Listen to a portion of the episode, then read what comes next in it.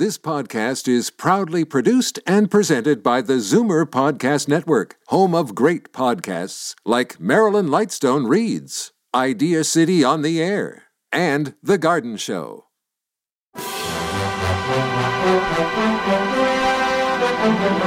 It's Zoomer Radio's Theater of the Mind with Frank Proctor. Open your mind as we fill your head with amazing thrills, chills, and laughs. Theater of the Mind. The best love programs from radio's golden age. Only on Zoomer Radio. Now, here is your master storyteller, Frank Proctor. Well, thank you, and welcome to the show. Orson Welles and his famous voice will grace us tonight as he once again appears in the Black Museum radio show. That was a 1951 radio crime drama program produced by Harry Alan Towers for the BBC and based on real life cases from the files of Scotland Yard's Black Museum. Ira Marion was the scriptwriter, and music for the series was composed and conducted by Sidney Torch. Orson Welles was both host and narrator for stories of horror and mystery based on Scotland Yard's collection of murder weapons and various ordinary objects once associated with historical, true crime cases. I found this story more than interesting. He was cheap. One day in May 1948, in the Frascati Hills outside of Rome, Orson Welles took his new secretary, Rita Rebola, to lunch after eating enough food for a dozen hungry people and sinking one glass of wine after another, all the while enchanting his guest with gossip and conjuring tricks. Wellson downed his coffee and said it was time to go. Rebola smiled and waited for him to get the bill, and waited. Eventually, she asked for it herself. When it arrived, Welles passed it over, saying, Leave a large tip for those nice waiters. But, Mr. Welles, I can't afford meals like this. Welles turned sulphurous. How dare you go out with me and not bring enough money? And he stormed out. A waiter comforted the weeping Rebola, saying, It's okay, lady. The owner knows the senor well. Men like him are too involved with creating to be bothered by such minor matters as paying. Wow, a genius, okay, but a cheap genius, that's not okay. In any case, here is Orson Welles in the episode of the Black Museum called The Brass Button. This is Orson Welles speaking from London.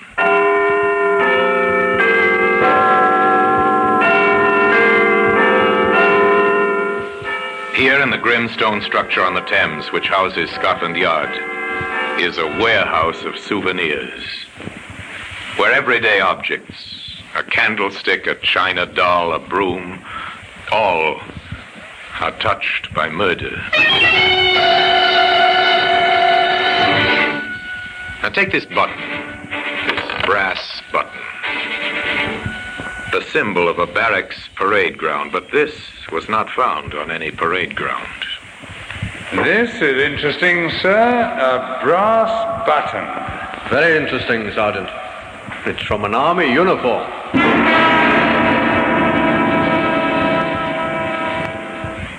Today, that button can be seen in the Black Museum.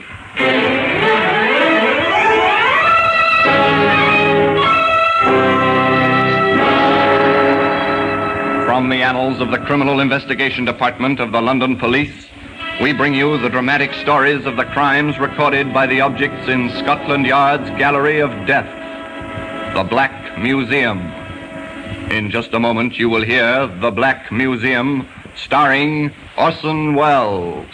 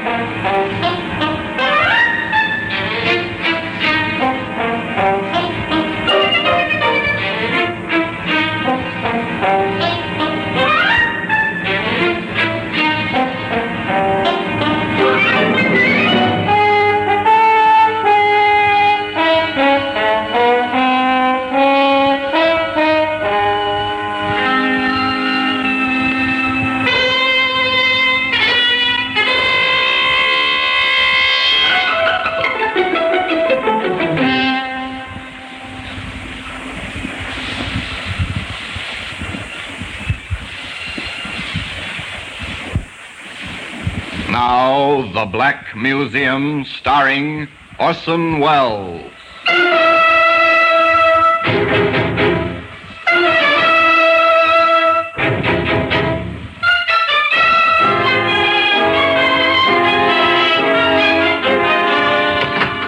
Well, here we are, the Black Museum. Scotland Yard's Museum of Murder. Shelf upon shelf of curious and repellent objects. The urge to kill illustrated in many, many ways. Here lies death. Here in the echoing stillnesses of the long room, one stands and looks at violence, expressed by the exhibits that line the shelves, the tables, and the walls. Repellent they may be, but by reason of their association only, for most of these tokens of murder are very ordinary objects. It's a medicine bottle. The drug it contained was beneficial in small doses. But since a woman was forced to drink the whole contents and died shortly after, the jury called it murder. Here's a kitchen knife. No household is without one, but this knife was not used solely for kitchen tasks. It was found embedded in a man's heart. Now, here we are, the brass button. It is. It's an innocuous, ordinary brass button. This was found near the dead body of a woman. But come back with me to the beginning of this story, to a day some years ago on the common outside the Kentish village of Wayfield. A girl was sitting beneath a tree, busily sketching. She was too engrossed to hear the approach of a young soldier until he spoke. Hello? Oh. Hello? Sorry. Did I frighten you? A little? I didn't hear you coming. Oh, I made enough row. You were so busy with whatever you're doing. What are you doing? Sketching? Can I see? You'll probably laugh. No, I won't. Show me. Hmm. That's very good. Do you really think so? Well, it's fine. You must be the one they call the Swamp Girl. That's what they call me in the village. Huh. Poor, routine, dull people. You don't like routine ways of living, do you? From what I've heard, you're something of a rebel. Am I? Hmm. You seem to know a lot about me. Oh, I've heard things. What kind of things? About how you live in an old shanty at the edge of the swamp and how you roam the common and sketch and paint. You're well informed. People talk about you sometimes. I was interested. And so you came down to see for yourself. Oh, what's the matter? Couldn't you find a girl in town? Don't say that. I wanted to meet you, to talk to you. And now that you have, will you please go away and let me work? Oh, you can work any time. I'll go away soon, if you're nice to me. Go now. I've no intention of being nice to you, whatever you may think. Come on. Get away. When you found out so much about me, you might have also found out that I'm not interested in men. Least of all, soldiers. That's not very kind. Come here. Mm, no. Go away. Come Go on. here. No. No, no, please, please don't hurt me. No, please. No!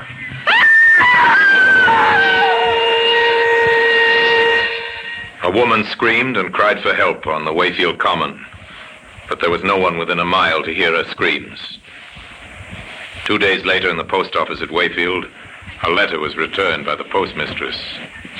Mrs. Riley, Yes, Jimmy? uh, that registered letter you sent me out with, there, uh, there was nobody about to sign for it. Oh, wasn't the swamp girl at home? No, ma'am. I called out, Miss Morgan, but there wasn't any answer. All right. You can deliver it tomorrow. Yes, ma'am. Her name was Jeanette Morgan, but people of the town called her the Swamp Girl because of her vagrant, strange way of living. The next day, Jimmy, the postal messenger, rode out on his bike to deliver the registered letter, but once again the Swamp Girl was not at home. Then, on the way back, taking a shortcut, Jimmy found her. Miss Morgan! Jimmy saw only her legs at first protruding from a bush, which had been meant to hide her. At first, he thought she was asleep. But he didn't think so for long. She. She. she's dead. Oh, oh, oh, I've got to get the police.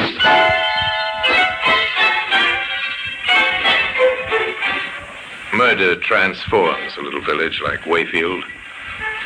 All work ceases. The people gather in small groups in the streets to talk about it.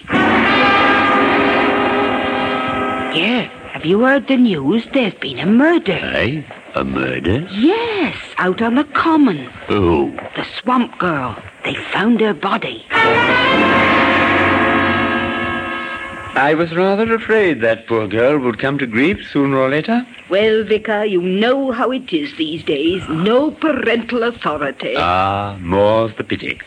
Be that as it may, the man who did it must be found. You know, Bert, if young Jimmy Miles hadn't come upon that body like he did, it might have lain there hidden for months, even years. I wonder how it happened. Well, now, the way I sees it is this. Now in the bar of the local, they sipped their beer and discussed the sensation. Jimmy became something of a hero. He'd found the body and even now is being questioned by the London detectives from Scotland Yard. Uh, this is uh, Jimmy Miles, sir. Hello, Jimmy. You found the body, I understand. Uh, uh, yes, Inspector Gallico. Uh, was she really murdered, sir? Well, that's what we must find out. And you can help us. Oh, really? How? I believe you rode out to her shanty at the edge of the swamp to deliver a registered letter to Miss Morgan. Yes, that's right, sir. Uh, she used to get a registered letter every month. I always took 'em out. And she had to sign for them, of course. Oh, yes. Then you got to know her, I suppose. Well, don't tell the postmistress, but sometimes I did stay and talk for a while. Uh-huh. And what was she like? Oh, she, she was nice, uh, really friendly. People said she was a bit peculiar, but I never thought so. A- And she could draw, sir. Now, think carefully, Jimmy. Did you ever see her with anyone? Man or woman? Oh, never, Inspector. She had no friends around here. She once told me so. Hmm, no friends, I see. Now, about this registered letter. Was that the first time you had taken it out? Oh, no, sir. I, went out the previous day, uh, on Monday, but she wasn't there. Did you call out? Yes, and I, I went round the common to the places where she used to go and sketch. I knew most of them. And she wasn't anywhere about? No, nowhere at all. What time of the day was this? Well, I, I just left the post office just on 10. It's about half an hour's ride. Oh, ride. you were out there by 10.30. Hmm. All right, Jimmy. Thank you very much. Is that all, Inspector Gallico? Well, that's all for the moment. You've been very helpful.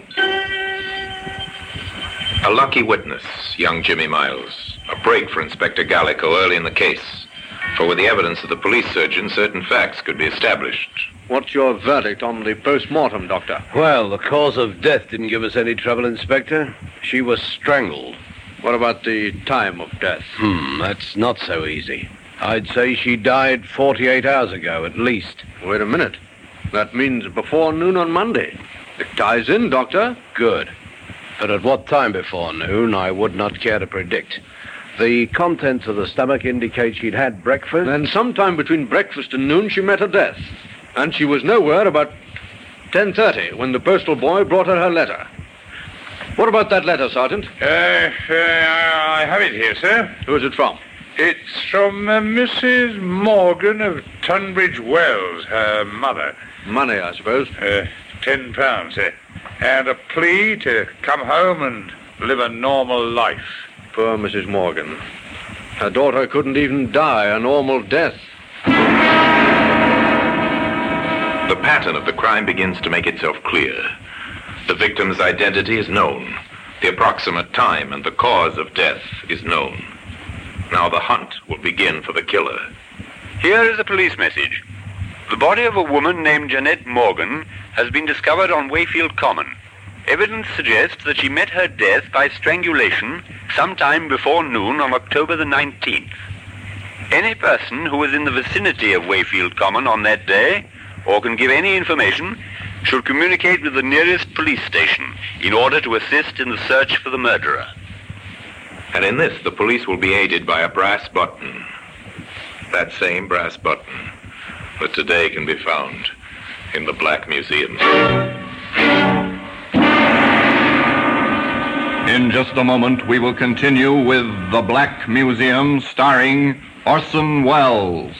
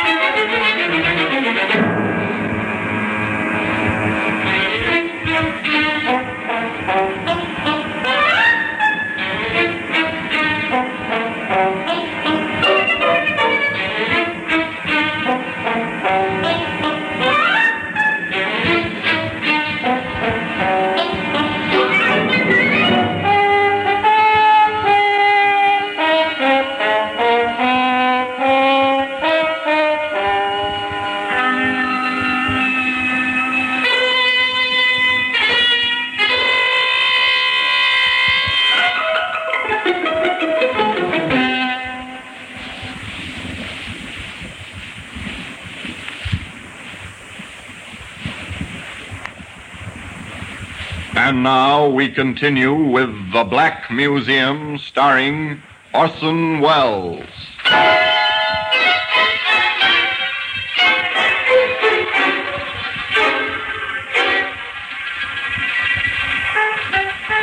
To a small cottage in Tunbridge Wells now go the detectives from Scotland Yard. To a house with the blinds drawn where a thin, bitter woman answers their questions in a strangely lifeless voice. Yes, I knew. I knew it was Jeanette when I saw the newspapers. Why didn't you get in touch with us, Mom? Oh, I knew you'd get in touch with me if you wanted me. Besides, what business is it of mine? But she was your daughter. Was she? Jeanette's younger sister lives here with me. Works at a shop nearby. She's my daughter. Yes, I see what you mean. I warned her. I told her it had come to no good end, living that strange and unnatural kind of way. Mrs. Morgan, we won't trouble you any longer, but could you tell us, did your daughter have any close men friends? Men friends? Yes. Jeanette? I wish she had. But a boyfriend would have been too ordinary for her. She had to be different. She had to be the swamp girl. I'm sorry. Why did it have to happen to her? To me? Why? Why? Why?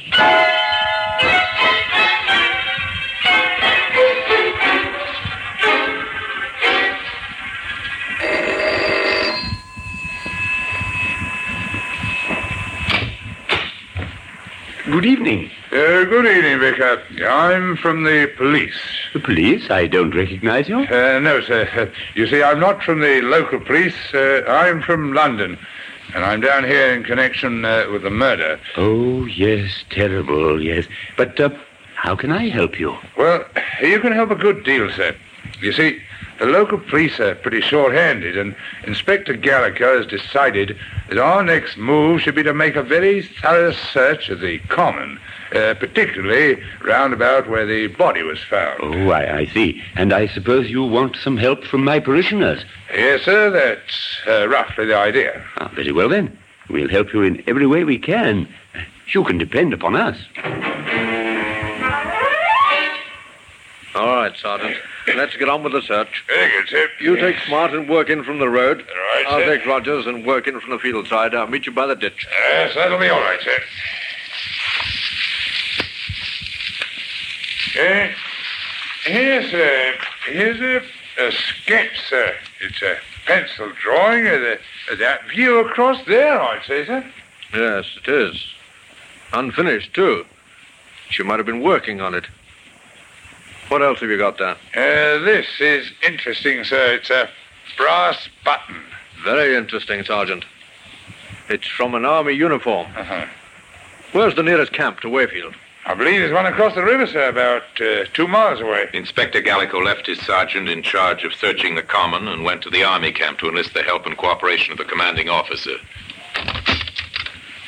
Gentlemen to see you, sir, from Scotland Yard. Oh, uh, ask him to come in, will you, Captain? Yes, sir. Uh, will you come through, please? Thank you.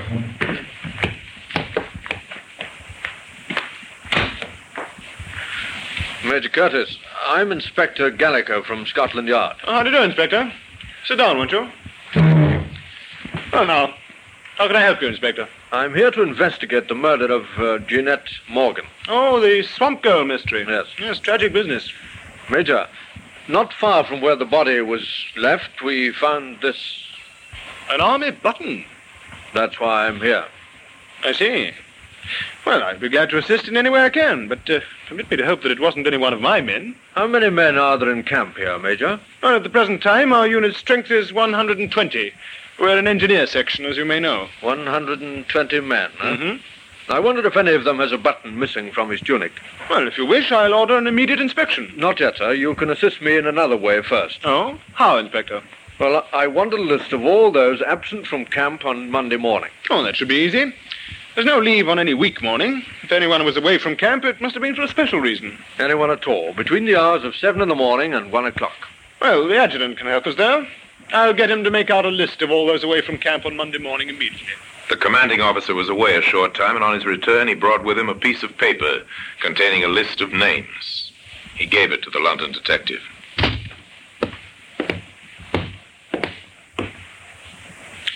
Yes, there you are, Inspector. Five men were away from camp during the time you asked about. Hmm. Sergeant Willis, A Company. Yes, he's our caterer at the present time. We're understaffed, of course.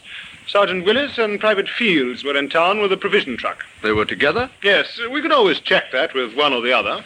I don't think I'm very interested in those two. Oh? What about Private Liston, B Company? Oh, he's the unit driver. I, uh, I sent him into town shortly before noon on a private errand. Shortly before noon, hmm? well, that leaves two. Corporal Paul Ferris? Oh, he's our mailman. He leaves every morning at 8 o'clock and drives the mail truck in to pick up the unit mail bag. From the Wayfield post office, I suppose. Yes. What time does he generally return? Oh, sometimes by nine. Though on occasions he has to wait for registered mail, you know. I've even known him to be held up as late as well, 11 or, or even 11.30. Would anyone know what time he returned on Monday? I'll find that out for you. Now, this last man, Private Williams, A Company. Yes, if you ask me, he might be your man, Inspector. Oh, why, sir? Because he was absent without leave. From 900 hours on Monday morning until 1400 hours. From 9 till 2? Yes. Hmm, that's interesting. I'd better see him. And the postal chappie. I'll have them paraded.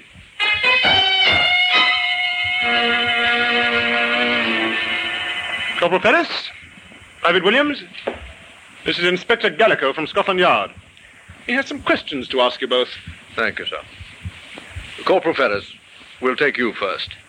Yes, Inspector. What time did you leave camp last Monday morning on your mail run? At 800 hours, sir. And what time did you return? Well, I, uh, if I remember correctly, the mail was brought round rather late that morning, Corporal. Yes, sir. I was just about to explain to the inspector. I had to wait for several registered letters. What time did you actually return?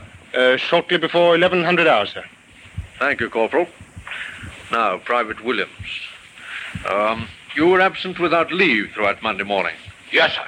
Are you able to give a satisfactory account of your whereabouts? I'd uh, prefer not to, sir. Private Williams has consistently refused any explanation of his conduct, Inspector. Oh, that's rather unwise, Williams.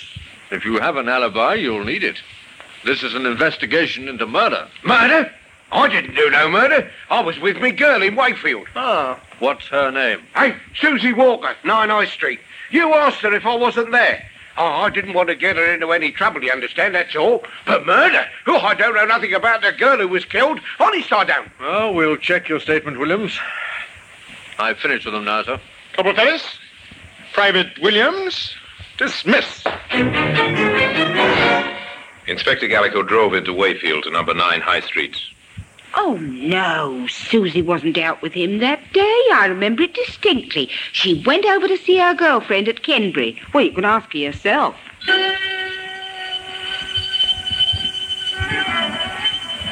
Susie Walker was a small, frightened girl, the counterpart of Private Williams. Oh, Inspector, I hope he hasn't done anything wrong up at the camp in not telling them where he was. Oh, that'd be terrible. He wouldn't tell a lie, I know that. I'm sure of it. You see, we'd had a quarrel, and he wanted to see me. I didn't dare let Mother know, so I made up a story about it. She confirmed his alibi. and Gallagher went next to the post office to interview Mrs. Riley. Just one inquiry I'd like to make, Mrs. Riley. Oh, anything at all, Inspector. Anything. To think of that poor girl. And my Jimmy Miles finding a body. Mrs. Riley, uh, can you recall offhand whether you had any registered mail for the Army unit on Monday? Hmm, registered mail on Monday. Well, I couldn't remember offhand, Inspector, but I'll have it here in the book. Wait a minute and I'll look it up. No. No, there was nothing on Monday. There hasn't been a registered letter for the Army since last week. Then the postal corporal wouldn't have been delayed on Monday morning. Oh, not him. He was in for his mail bag and out again quick as you like. Didn't even stop for a chat. I remember that now. What time would he have left here, Mrs. Riley? Can you give me any idea? I can give it to you right on the dot. It's come back to me quite plainly. Mm-hmm. We open at 8.30. Corporal Ferris was here waiting when I arrived to open up. 8.30. And he didn't stay? No, not more than a few minutes.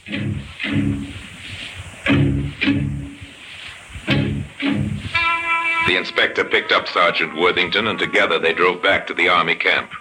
A few orders from the commanding officer, and Corporal Ferris was paraded once more, and his gear searched.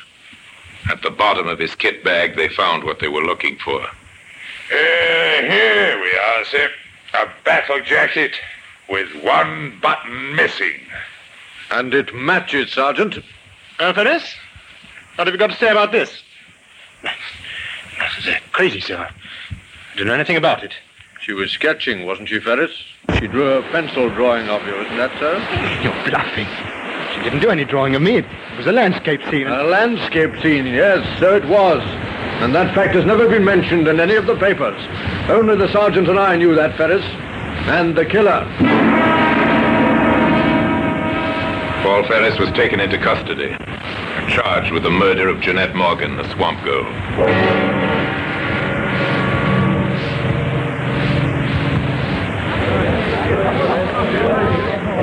Silence in court! Ladies and gentlemen of the jury, you have heard the facts in this case as related by the witnesses which have been called, both by the defense and the prosecution. The prisoner stands before you accused of the crime of murder, a particularly brutal murder, a murder without motive. But lack of motive is not necessarily a defense. It is for you to decide whether the facts which you have learned during this case, not only the words spoken by the witnesses, but the mute testimony of the material objects placed before you, justify your verdict, which must be beyond all reasonable doubt.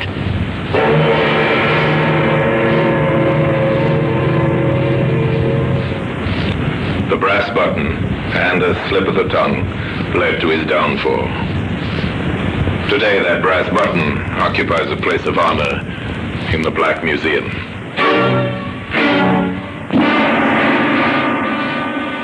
Orson Welles will be back with you in just a moment.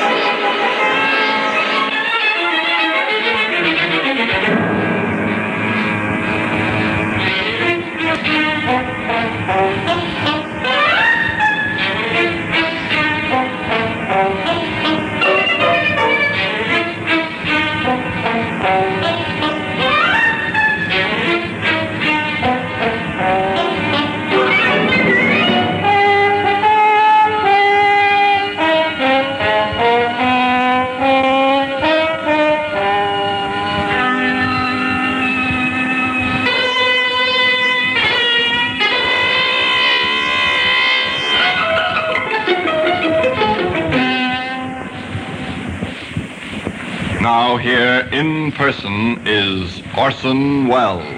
The picture was completed when the tracks of a vehicle were found some 50 yards away from the scene of the crime.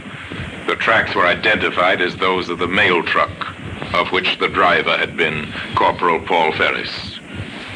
The defense did their utmost to prove insanity, but the jury were in little doubt that the man was sane, and that his advances repulsed, he'd strangled the swamp girl to death. They took 17 minutes to find him guilty, and the brass button which had led to his arrest was Exhibit A on the courtroom table, from where at the end of the trial and the pronouncement of the inevitable death sentence, it was taken to its present resting place in the Black Museum. And now, until we meet next time in the same place, and I tell you another story about the Black Museum, I remain, as always, obediently yours.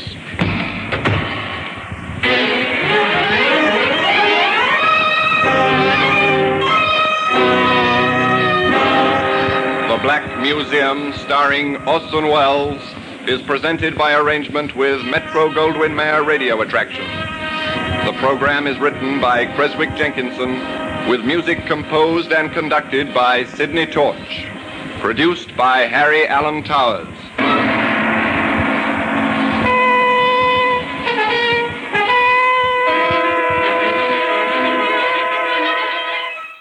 Stay tuned for Duffy's Tavern next on Theater of the Mind. Time now for bartender Archie to reach for the phone and have a chat with his boss Duffy, who owns the tavern. It's Duffy's Tavern, the Friday night transcribed feature on NBC's All Star Festival of Comedy, Music, Mystery, and Drama. Here we go, friends, to Duffy's Tavern with our guest, Vincent Price, and starring Archie himself, Ed Gardner. Hello, Duffy's Tavern, where do you eat meat to eat? Archie the manager speaking. Duffy ain't here. Oh, hello, Duffy. Hey, uh, guess who's coming down tonight? One of the finest actors of our day, Duffy. No. Not Dustin Farnum. no, not Hobart Bosworth. Duffy, I said our day, not yours. It's Vincent Price, Duffy. You know the guy. He plays the hate interest in them uh, psychopathical murder dramas. you know, he's always the louse. Uh, pictures, uh, you know, when, when Price says, I think I'll take the head off, he ain't talking about a beer. That's all them dirty, nasty characters, though, in a real suave manner, sort of a soft-spoken loudmouth.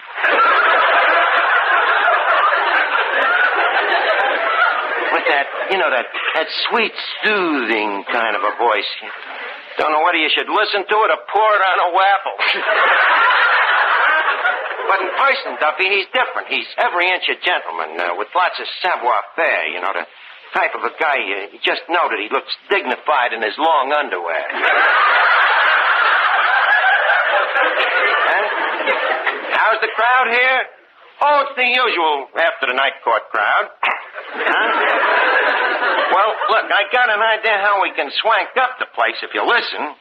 Well, look, Duffy, who are the biggest spenders? Actors, see? And it's obvious why. You see, actors never have any dough. But they don't want nobody to know it.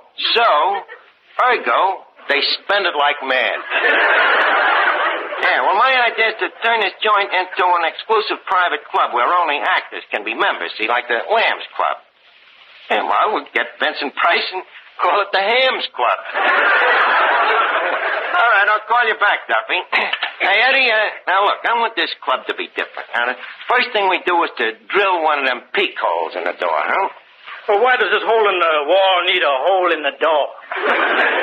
Eddie, every club's got one, uh, so that that sort of management can look out and see that nobody gets in but bona fide members. well, if you put a peek hole in the door, nobody's gonna come in. Why not? Well, if you can look out, they can look in. Now, Mr. Archie, how are you going to get any actors to join this club? By signing up Vincent Price. You see, Eddie, we've built a better mousetrap here, but in order to catch the right mice, we have to bait the trap with the proper piece of cheese.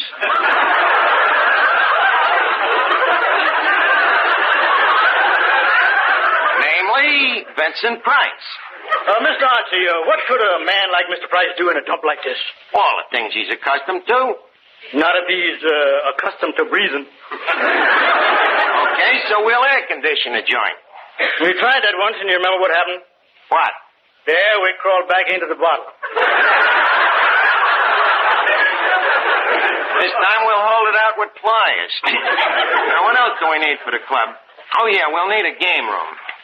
Game room? Yeah, that back room where we keep the pig's feet. Yeah, that's pretty gamey, all right. Yeah, now, what else do I'm having them private clubs? Oh, yeah, library. Well, uh, what's going to be the library? We'll dust off that World Almanac over there. Look, Mr. Archie, in the first place, that almanac is from 1914. In the second place, one almanac don't make a library. Leave me take your objections in order. Firstly, about the almanac being 1914, the Declaration of Independence is a great work, ain't it? Yep. When was it wrote? 1776. Touche. Now, for your secondly objection that one almanac don't make a library, to that I reply the word is almanac, not almanac. Ergo, touche again. Yeah, I think you're slightly toucheed in the head. Yes, Miss Duffy? I want to ask you something very important.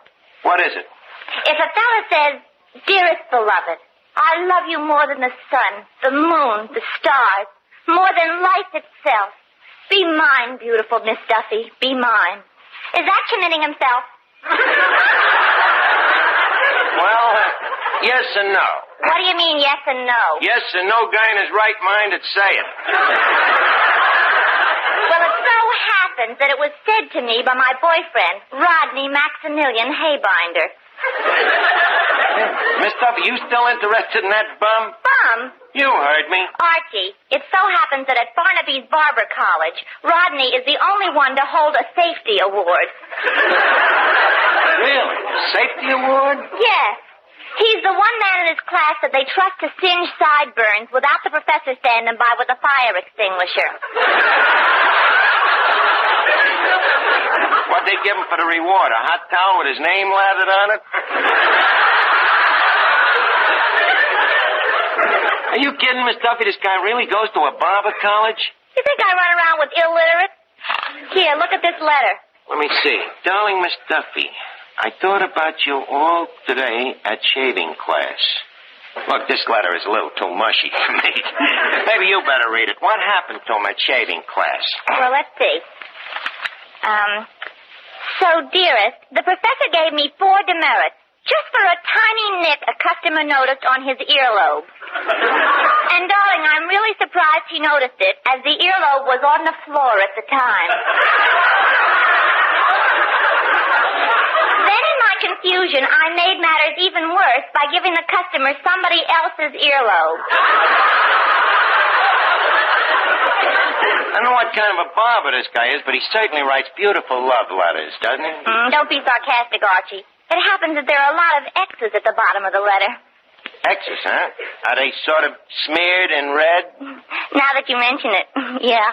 Huh?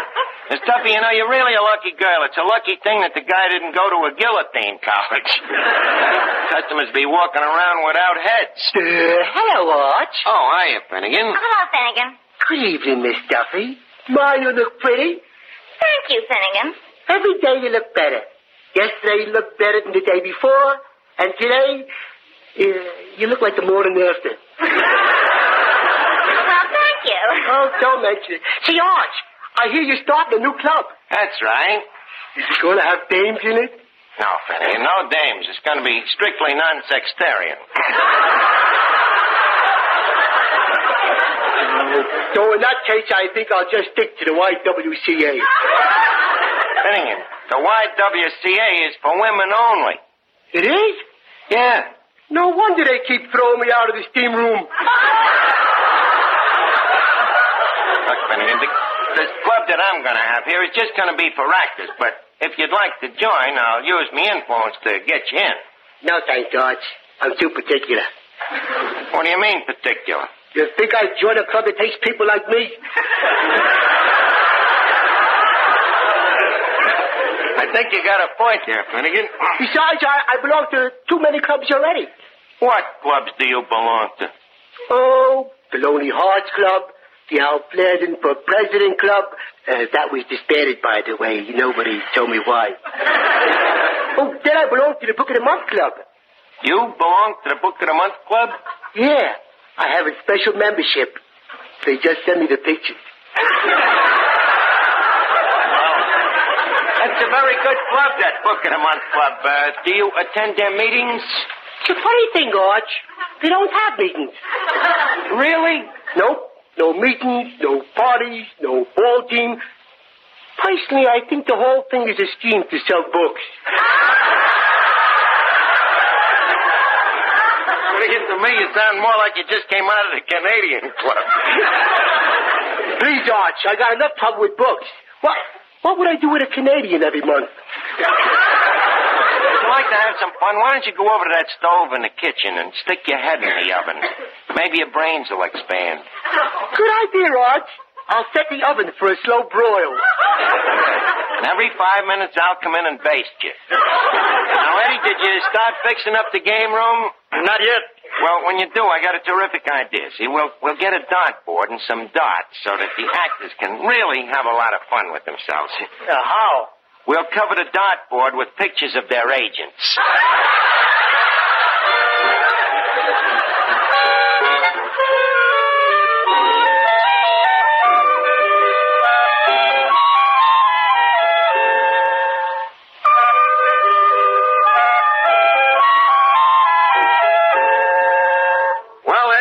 game room looks pretty good here, except for one thing. Uh, what's that? I don't think our more conservative members will like this picture of September morn. Tell you what you do. What? Put a hatchet in her hand, and we'll call it Custer's Last Stand. now, let's see. What else does the club need? Uh, Uh, members? members? Oh, don't worry, Eddie. With Vincent Price joining up, we'll have all the actors from Hollywood dropping in. Well, if they're going to drop, this is the place to do it.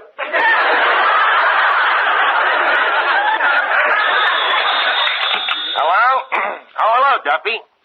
You've been thinking it over and you want to join the Actors Club? Duffy, you an actor? You get stage fright when you have to call out your floor in a crowded elevator. Duffy, I'm telling you, the place is strictly for actors. Now, look, holler and take it off, but a burlesque show don't make you no actor. I'll tell you what I'll do. I'll compromise you. I'll, uh, I'll make you the chairman of the membership committee. But remember, no fair blackballing guys just 'cause they ain't Irish. Okay, Duffy. Now, Eddie, I gotta get this dart game set up. Uh, where's the pictures of them agents? Right here. Yeah, the agents' pictures, yeah. Mm. You know, they ain't gonna be easy targets. Why not? Even in the pictures, their eyes keep shifting back and forth. Wait a minute, Eddie. Eddie, did you notice that? What? A dart just hit that agent right in the middle of his package. Well, then our first actor must be here. He is the spotlight, if you please. Well, it's Vincent Price.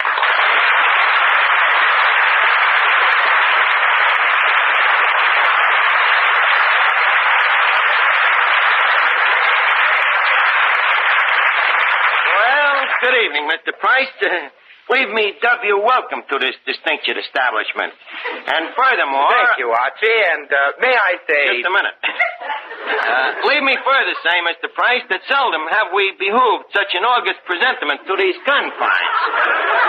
And further besides... Now, Archie, if you don't mind, I'd like to. Please. I ain't through.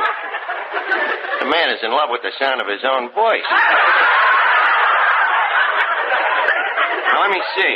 Oh, and feel assured, Mr. Price, that your visit is a bereavement from which we will not soon recover. if there's anything you desire, just back or call. There's just one thing I would like. What? An edgewise. An edgewise? Yes, so I can put a word in. Okay, what's the word? Goodbye. Goodbye, but you just got here. Can you think of a better time to leave? Wait, but you ain't had anything to eat yet. What? Eat here in this moldy mocambo? I'd sooner die. There is no sooner way.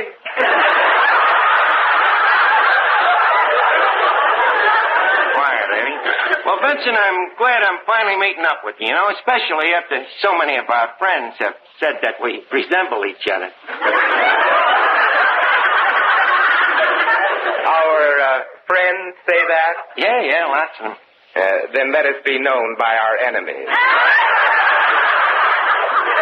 I'm glad to see that you're a philosopher about it, Vincent. I didn't get sore neither. But, you know, as I look at the both of us, I, I can see the resemblance. Take our builds. We're about the same height, and uh, what do you weigh? About 190. Well, there you got about 90 pounds on me. Of course, me shoulders is a little narrower than yours. Oh, Archie, they only seem narrower because your ears stick out so far. Well, that's logical.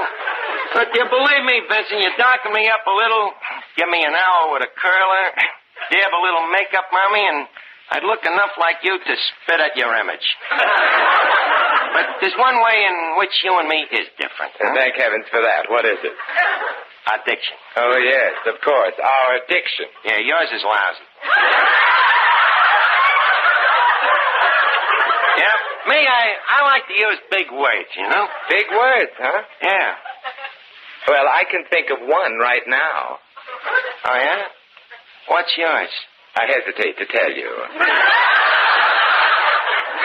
I bet I can think of an even longer one. In fact, I started using big words the minute I learned how to talk. Oh, how old were you when you learned how to talk? Nineteen. See, and by that time I was already in college. You went to college? How do you think I got so cultured? You are cultured? You don't believe it? Recite some Shakespeare to me. I'll show you how intelligent I can look.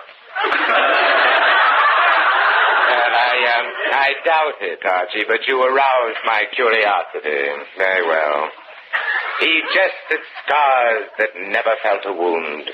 But soft what light through yonder window breaks.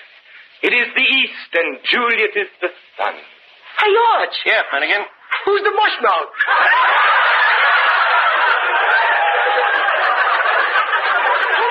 What's the matter? You sore because someone stole your forehead?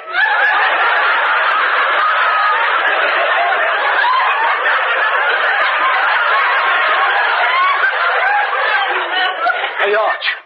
Can I punch this guy in the nose? Please, no. Just reply in a gentlemanly manner that you never had a forehead. Okay.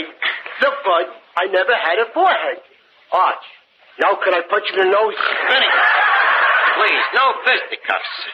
Mushmouth here happens to be a gentleman. Uh, perhaps I better introduce you. Vincent Price, uh, Clifton Finnegan. Eyebrow, no brow. Okay, Bud. Let's let's shake hands and be friends. Isn't there a more sanitary way?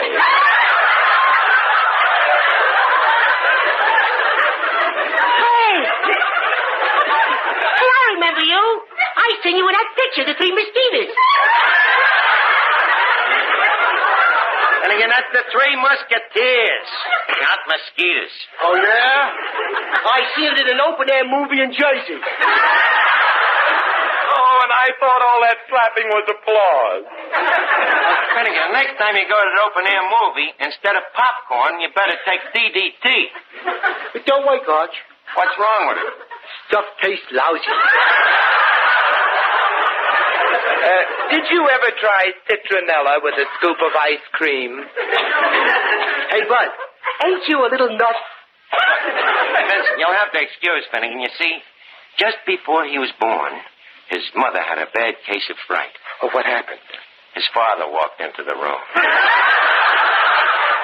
well, at least you met the guy. Say, Arch. Oh, good heavens, he's back in a wig.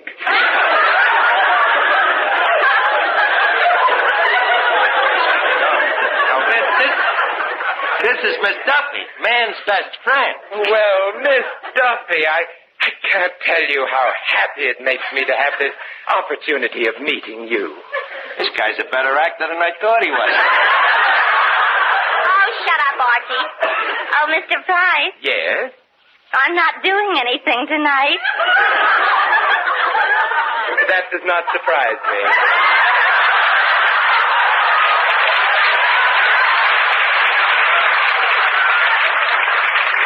You didn't give me a chance to finish. He was hoping he wouldn't give you a chance to start. Archie, please. What I was wondering, Mr. Price, is whether you would like a date with me tonight. Oh, but Miss Duffy, what about my wife? I'll let her get her own date. Oh, but I, I can't possibly go out tonight. Why not? Just look at this horrible haircut some idiot gave me. Uh, barber collar job if I ever seen one. What'd the guy do? Cut it or chew it off? Archie, that's not the worst part. I also got a shave, and just look at these earlobes. What about them? They don't match. Oh, so you're the one who caused all that trouble for Rodney. What, Miss Duffy, please. Someone would like to see you outside. Who? Me. Get out of here. Now, Vincent, leave us get to the point. We're turning Duffy's into a high-class actors club, you see, very ulterior. And, uh, we'd like you to be the first member. The first and only? Well, not the only member. After you find out how wonderful and exclusive the club is, we'll naturally expect you to suck in some of your friends. well, what do you say to our new Lambs Club?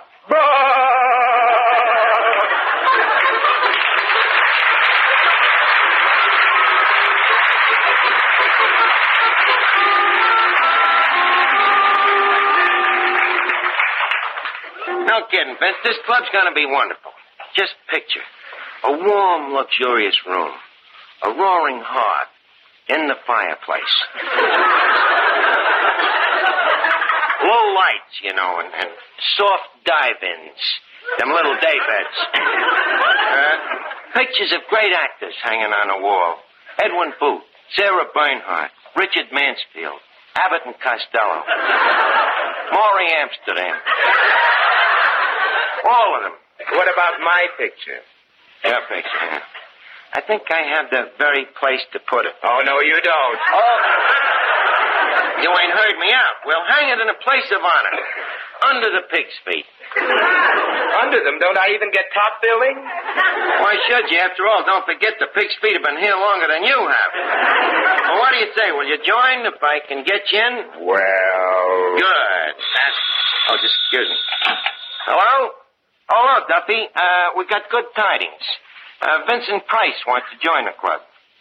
What? Duffy, I can't do that. No, you can't with a guy like Price. Okay. Mr. Price.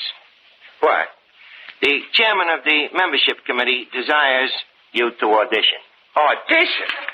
Yeah. You see, this club is only for actors, and the chairman has certain doubts. Well, hasn't he seen any of my pictures? That's what gave him the doubts. Tell him to go soak his head. Right now, he's too busy with his feet. Now, what do you say? Will you give the audition? I'm sorry I can't. Why not? Well, as I said, if I auditioned for that horrible Duffy, I'd be a bigger ham than I think I am, and I, I couldn't be. Don't worry, you are. Uh, so what do you say? Duffy's listening. Well, all right. I'll, I'll start off with a recitation. Good. Uh, why don't you give him a little of that Shakespeare, huh? Very well. Uh, uh, to be or not to be, that is the question. Hold it, then. Hello? Okay, Duffy. Not to be.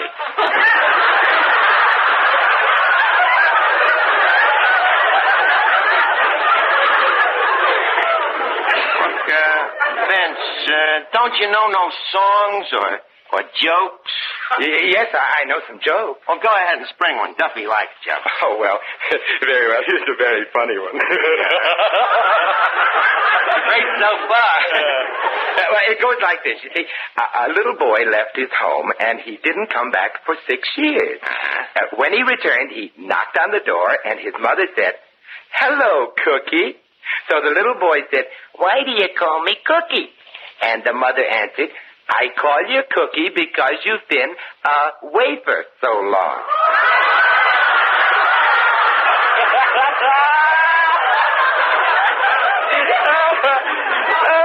a wafer so long. Do you get it, Archie? I got it, but I don't think it's going to stay with me. Well, I know an even funnier one. Impossible. How does this one go? Well, it goes like this. Uh, Pat says to Mike, he says, um, I just received a letter from my sister. She must be very ill. So Mike says to Pat, Really? How do you know? So Pat replies, Well, she started the letter by saying, I'm in Chicago sick. Oh, Archie, I'm afraid I messed it up. I should have said, I'm in Chicago ill.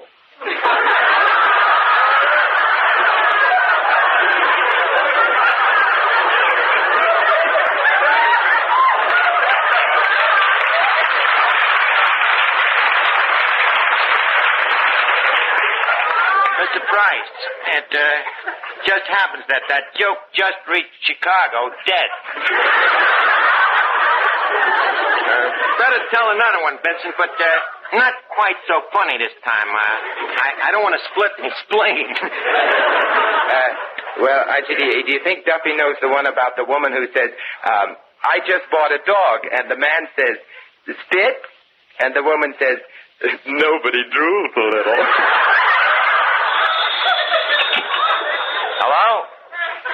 Okay, Duffy. Well, Vince, so much for jokes. what else can you do? Well, I, I can sing a bit. You can sing, huh? Mm-hmm. Okay, take a try at it. Well, very well. Stand back now. You made me what I am today. I hope you're satisfied. You dragged and dragged me down until the hope within me died. I think what's gonna you happen with shattered each and every Oh, dream. Vince. you fooled me from the start. And although you're not true, may God you. That's the curse of an aching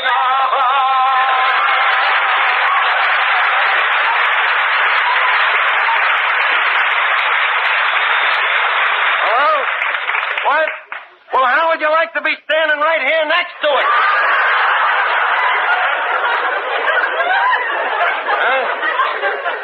Okay, I'll tell him. Uh, Mr. Price. Yes? The chairman of the membership committee has decided your case in the affirmative. You're out. Furthermore, the chairman has asked me to dissolve the club, so you have earned a rare distinction, Mr. Price. Well, what do you mean? This is the first time in history that an entire club has resigned from a member.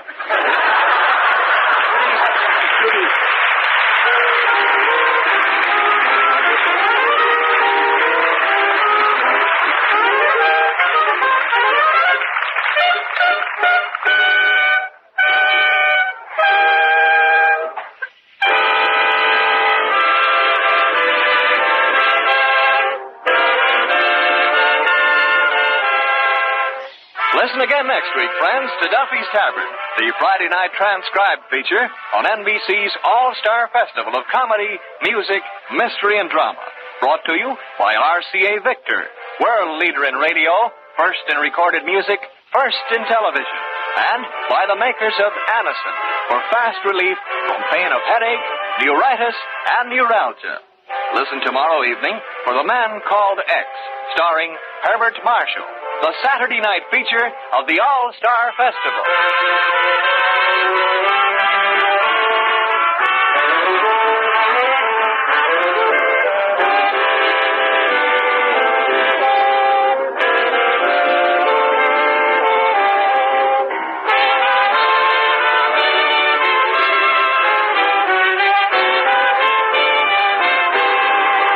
Thank you for listening. Tomorrow night, it's Let George Do It, followed by The Aldrich Family. Thanks to Paul Stringer and Joel Schoenwell for technical support. The executive producer for Theater of the Mind is Moses Neimer. I'm Frank Proctor. Have a great night. This podcast is proudly produced and presented by the Zoomer Podcast Network, home of great podcasts like Marilyn Lightstone Reads, Idea City on the Air, and The Garden Show.